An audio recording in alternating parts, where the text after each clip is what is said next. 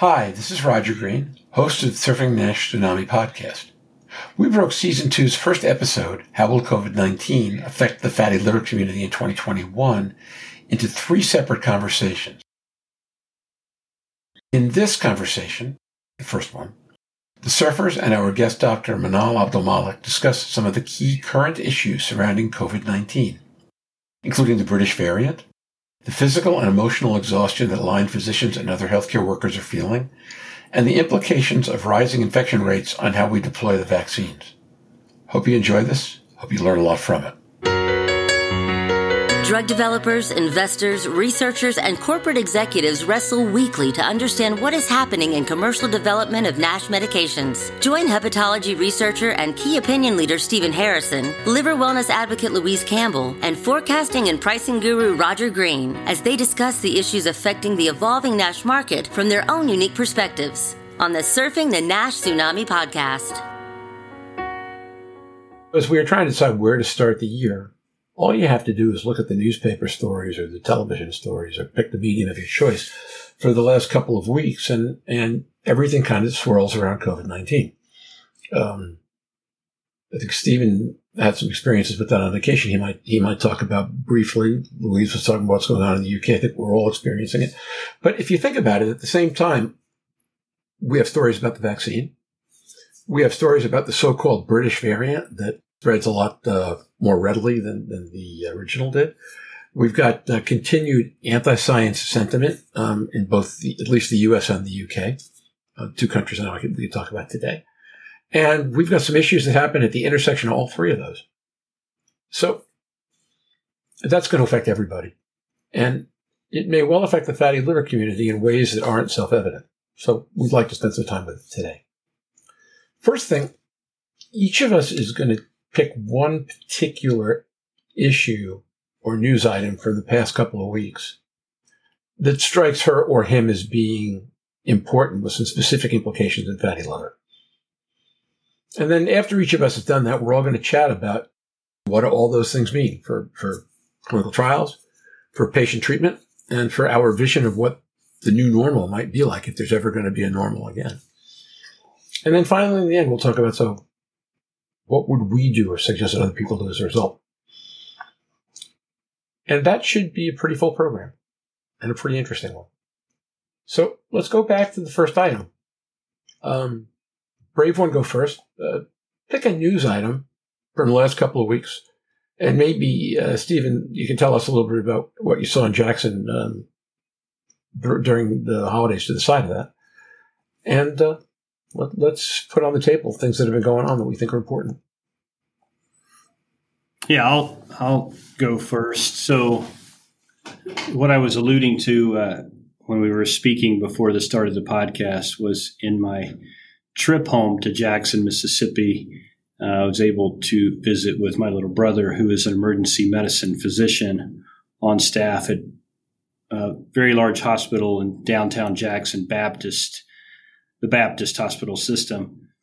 And he was lamenting how literally in the past two months, uh, every day has gotten harder and harder.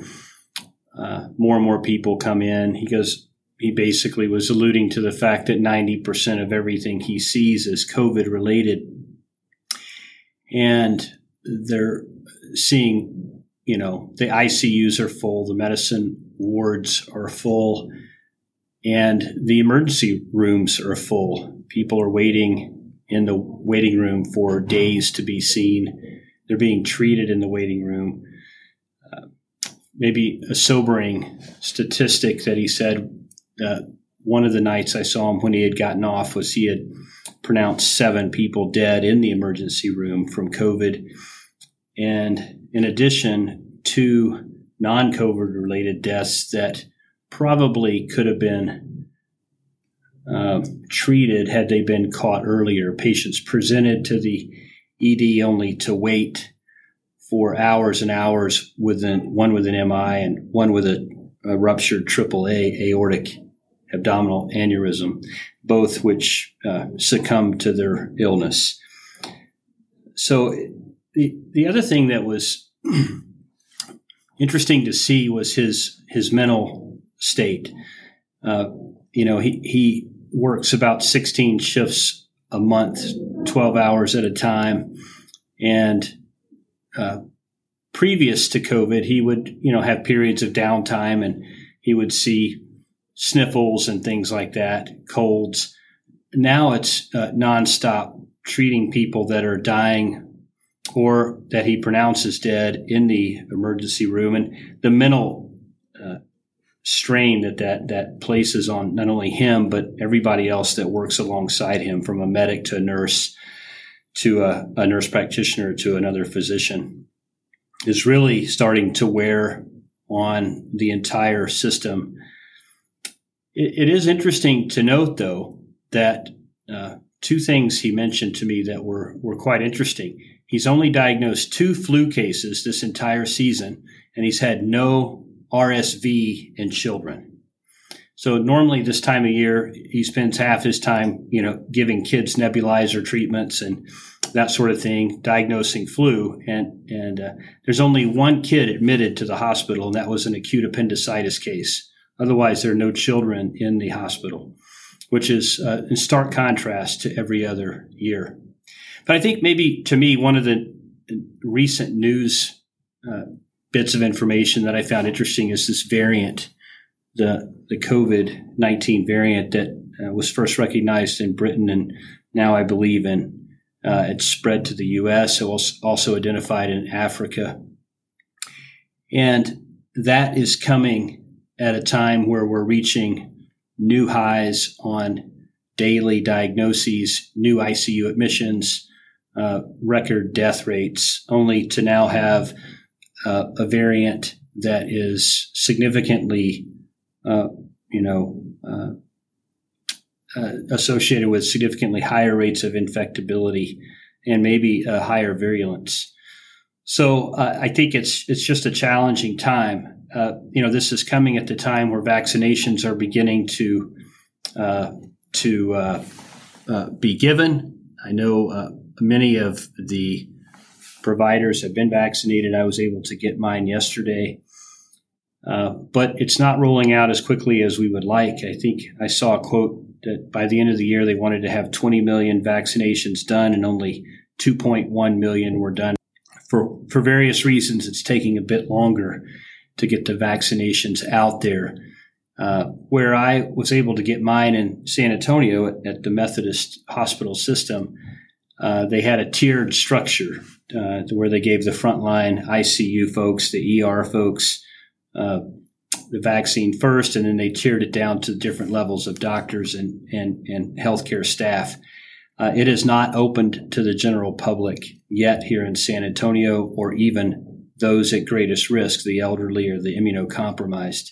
So I, I do think they're trying to be very careful in ensuring that they actually have enough second doses to give those that receive the first.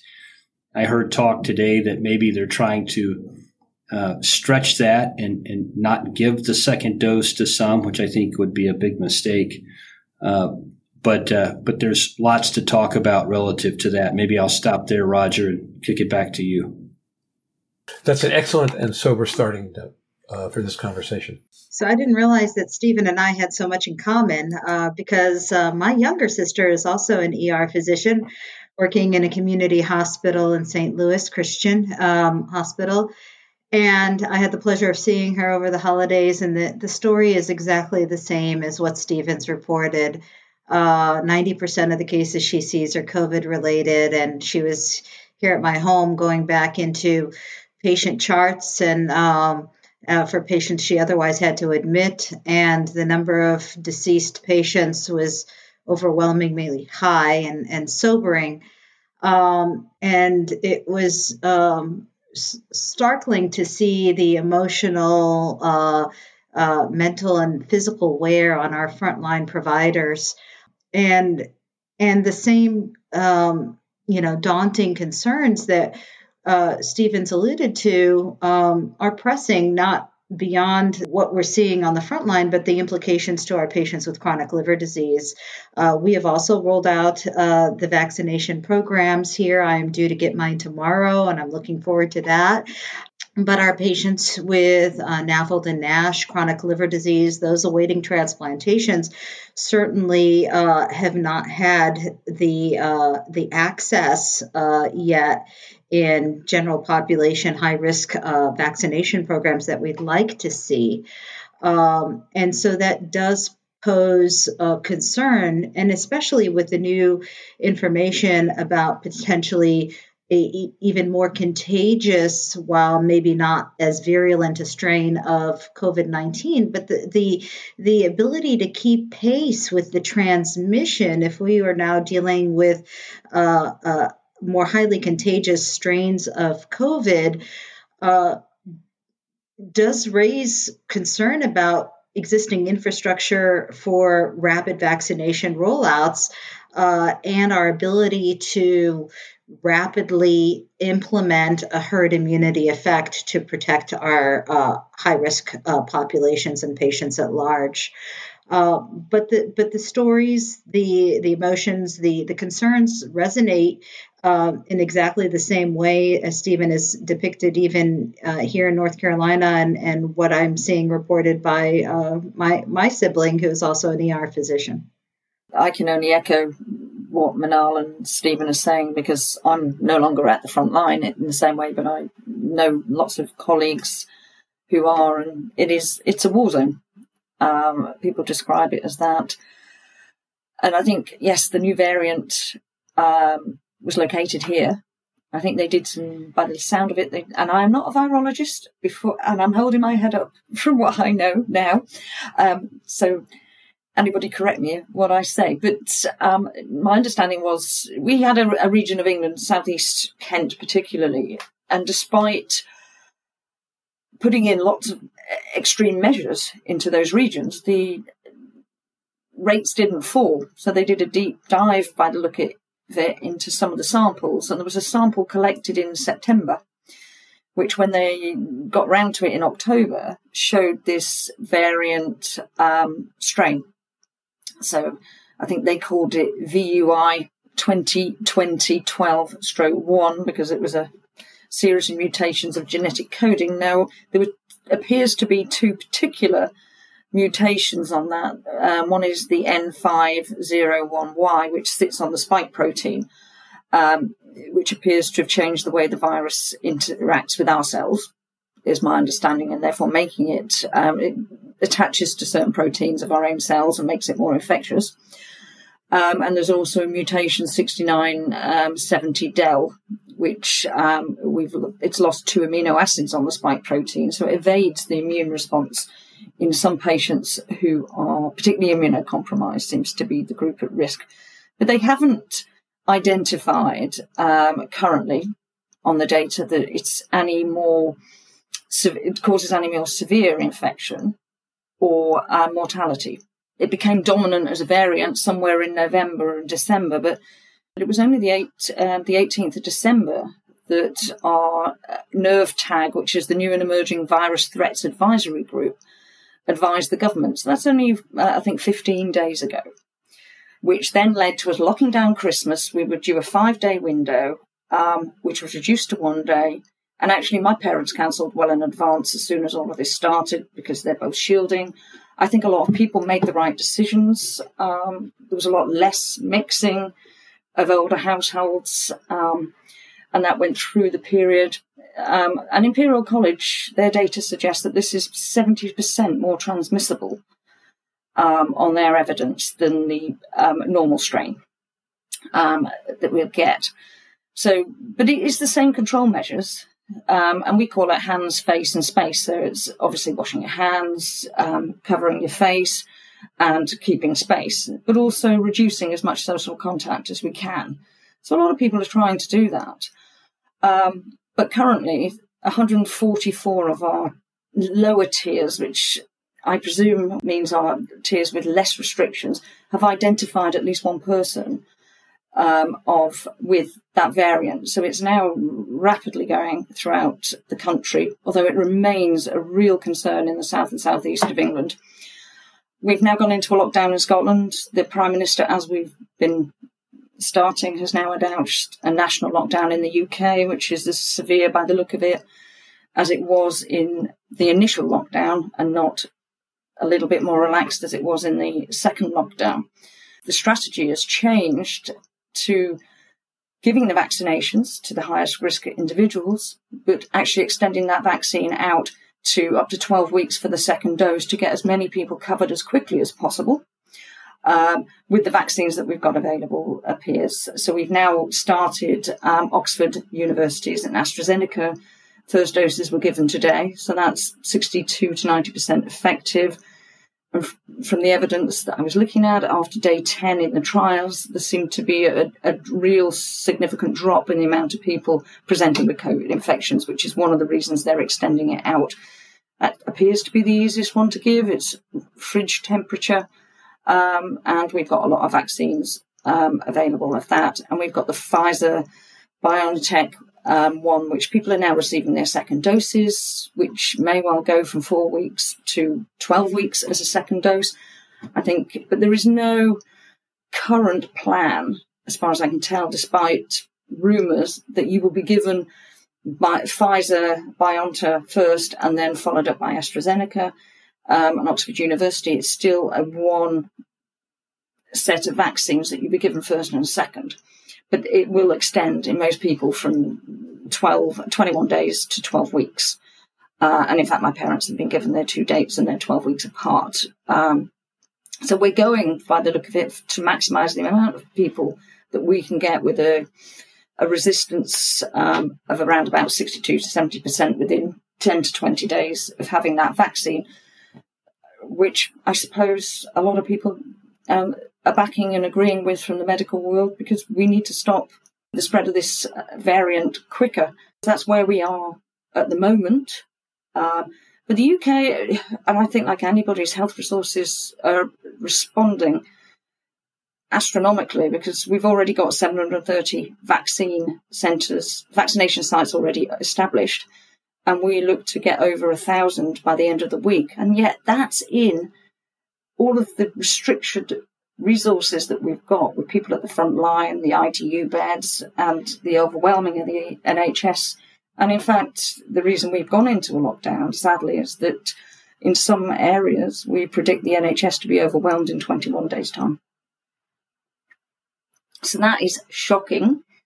Something I would never have expected to see or hear in my professional career of a, a massive health system despite the bed losses and reduction in beds over the last 10 to 15 years, I still wouldn't have said that we are going to overwhelm the National Health Service in around about 21 days if we don't absolutely get on top of this now. And all we can do is say, will people learn around the world to try and close this down as quickly as possible with the vaccination? And the WHO approved um, the the BioNTech Pfizer vaccine today for emergency use, is my understanding. So we're in dark times, but light is at the end of the tunnel if we can get this vaccination program out quick enough. But do we have the resources to get it done quick enough? And is there a risk of mutation beyond and, and resistance to the vaccine? I, I suppose those are questions we won't know. No, I don't think we do. First of all, let's talk about the totality of what we've just said, right? we're now nine or 10 months into this thing in most of the Western world. And fundamentally, we've not made progress. Right? Britain is shutting down completely again. U.S. is seeing two to 250,000 new cases a day, which is a frightening number, and starting to overwhelm health systems at which rate, at which point mortality rates go up. Um, health workers are exhausted. And um, for different reasons on both sides of the pond, there's skepticism about the kind of lockdown that is necessary to make this work. So the hope has been the vaccine would be the solution. Right. Uh, last month in Health Affairs magazine, um, a group of folks um, published an article, one of the authors being Dr. Rochelle Walensky of Mass General, who is now uh, to become Biden's Center of Disease Control Director.